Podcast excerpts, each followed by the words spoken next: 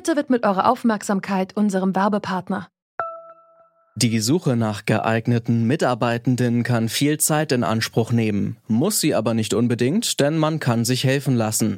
Zum Beispiel mit den Premium-Stellenanzeigen von Indeed, denn damit wird eure Stellenanzeige in der Suche sichtbarer und Bewerberinnen und Bewerber werden schneller auf euch aufmerksam. Indeed schenkt euch jetzt 75 Euro Startguthaben für eure Premium-Stellenanzeigen. Klickt dazu auf den Link in den Show Notes. Es gelten die AGB.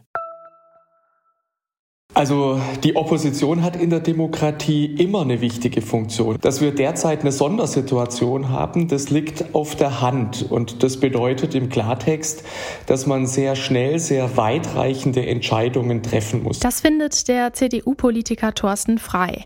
Mit den neuen Herausforderungen und den Maßnahmen, die sich gefühlt täglich verändern, fährt seine Partei so gute Umfragewerte ein wie schon seit zwei Jahren nicht mehr. Relativ wenig hört man allerdings von der Opposition. Wie arbeitet die eigentlich zurzeit? Das fragen wir uns heute am Dienstag, den 21. April. Ich bin Lara-Lena Götte. Hi.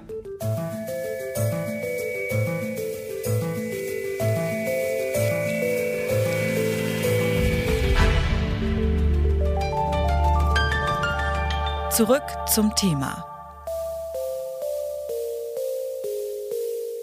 Corona-Pandemie hat die Bundesregierung fest im Griff. Die neuen Maßnahmen werden im sogenannten Corona-Kabinett diskutiert und beschlossen, und zwar ohne die Opposition. Die hat sich nun beschwert und fordert deutlich mehr Transparenz und Information bei der Durchsetzung der Maßnahmen.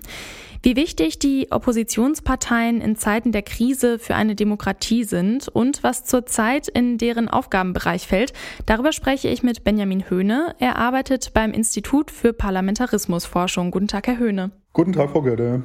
Um möglichst schnell entscheiden und handeln zu können, hat sich die Regierung in ein kleines Corona-Kämmerlein zurückgezogen und damit vor der Opposition einfach mal die Tür zugemacht. Müssen die Oppositionsparteien denn auf die Einladung der Regierung warten oder können sie auch ganz eigene Maßnahmen in die Wege leiten, um in dieser Krise handlungsfähig zu bleiben? Naja, zunächst muss man sagen, dass Krisenzeiten Zeiten der Exekutive sind. Die Exekutive hat die Ministerialbürokratie, nimmt damit eine wichtige Steuerungsfunktion ein. Und ja, also das Zepter des Handelns liegt momentan bei ihr. Und die politischen Reihen haben sich auch mehr oder minder hinter der Exekutive, hinter der Regierung unter Frau Merkel geschlossen. Aber nun sieht man in den letzten Tagen, dass die Opposition doch wieder ein Stück weit beginnt, sich zu regen. Und es nun darum geht, auch klassische Oppositionsfunktionen wieder ein Stück weit auszuüben. Und das kann man sagen, ist einerseits die die politische Richtungskontrolle, mhm. ähm, die Effizienzkontrolle und die Rechtskontrolle. Bei der politischen Richtungskontrolle geht es im Prinzip darum, bewegt man sich für die Bundesrepublik Deutschland in die richtige Richtung bei der Bekämpfung von Covid-19 oder gibt es da Alternativen? Und da war mein Eindruck der, dass auch die Oppositionsparteien doch weitgehend hinter dem äh, Kurs äh, der Regierung standen und stehen, wobei man sicherlich da den ein oder anderen Abstrich bei den Populisten machen kann, die bisher einen ziemlichen Schlingerkurs gefahren sind, aber wahrscheinlich in den nächsten Wochen stärker stärker zu hören sein werden. Mhm.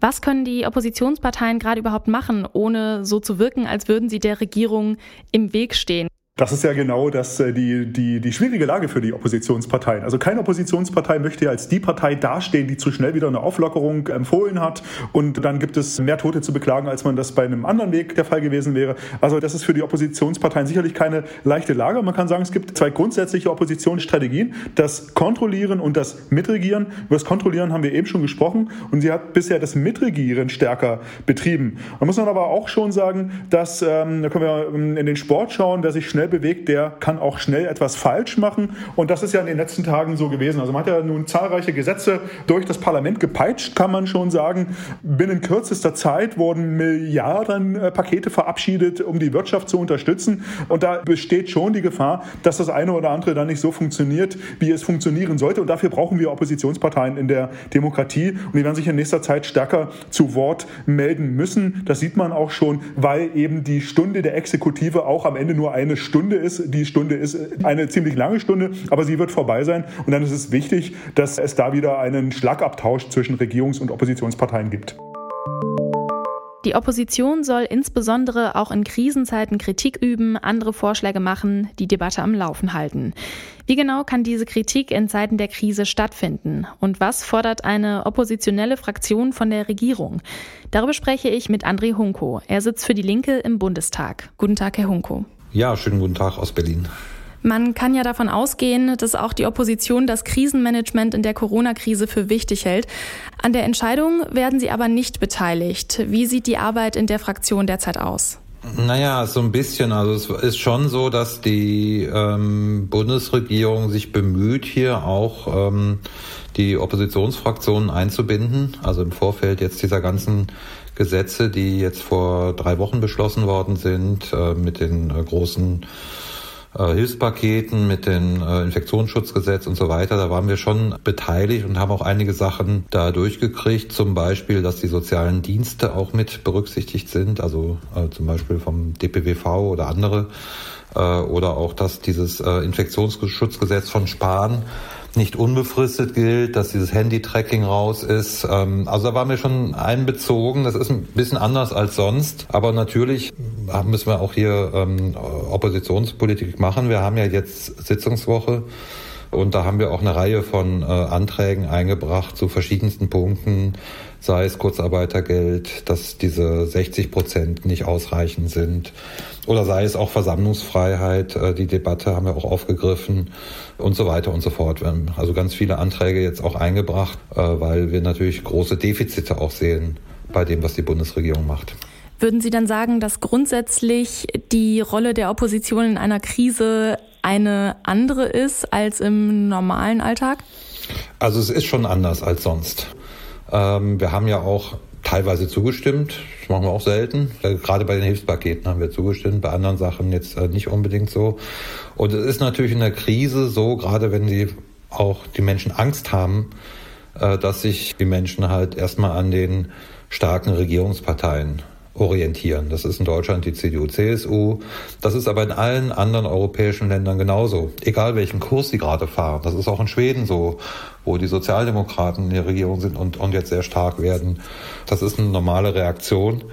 Aber ich glaube, jetzt wird es halt sehr, sehr wichtig, dass ähm, auch Opposition wieder sichtbar wird, weil ähm, es natürlich auch immer eine Gefahr ist in so einer Situation, dass Dinge beschlossen werden, die vielleicht dann nicht so wahrgenommen werden und in normalen Zeiten vielleicht auch erheblich viel mehr Widerstand in der Gesellschaft stoßen würden.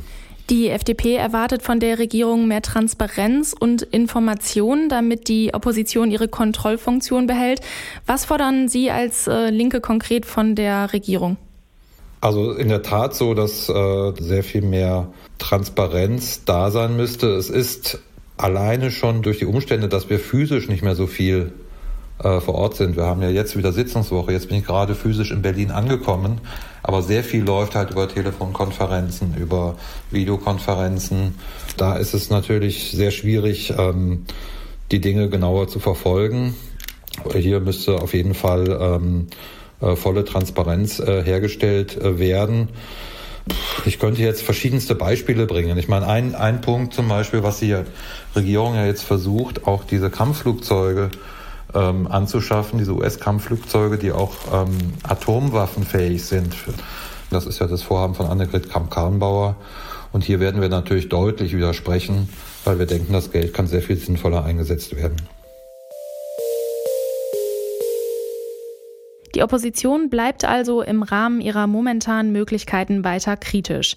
Und auch Thorsten Frei von der CDU ist optimistisch. Schon bald könne es im Parlament wieder alles seinen gewohnten Gang gehen. Wenn wir jetzt die aktuelle Sitzungswoche anschauen, dann ist es so, dass wir schon weitestgehend zur parlamentarischen Normalität zurückgekehrt sind. Wir werden die Gesetze, die heute im Bundestag äh, beraten werden in dieser Woche, die werden in erster Lesung beraten, gehen dann anschließend zur weiteren Bearbeitung in die Ausschüsse. Und insofern ist es gegeben, dass tatsächlich die Opposition mit ihren Vorschlägen und Ideen bestmöglich eingebunden ist. Das war zurück zum Thema am Dienstag, den 21. April 2020. Über Anregungen, Lob und Kritik freuen wir uns. Das könnt ihr per Mail senden an kontakt.detektor.fm. Aber auch auf Instagram, Twitter und Facebook haben wir natürlich immer ein offenes Ohr für euch. Ich bin Lara-Lena Götte und sage Tschüss, bis morgen. Zurück zum Thema vom Podcast Radio Detektor FM.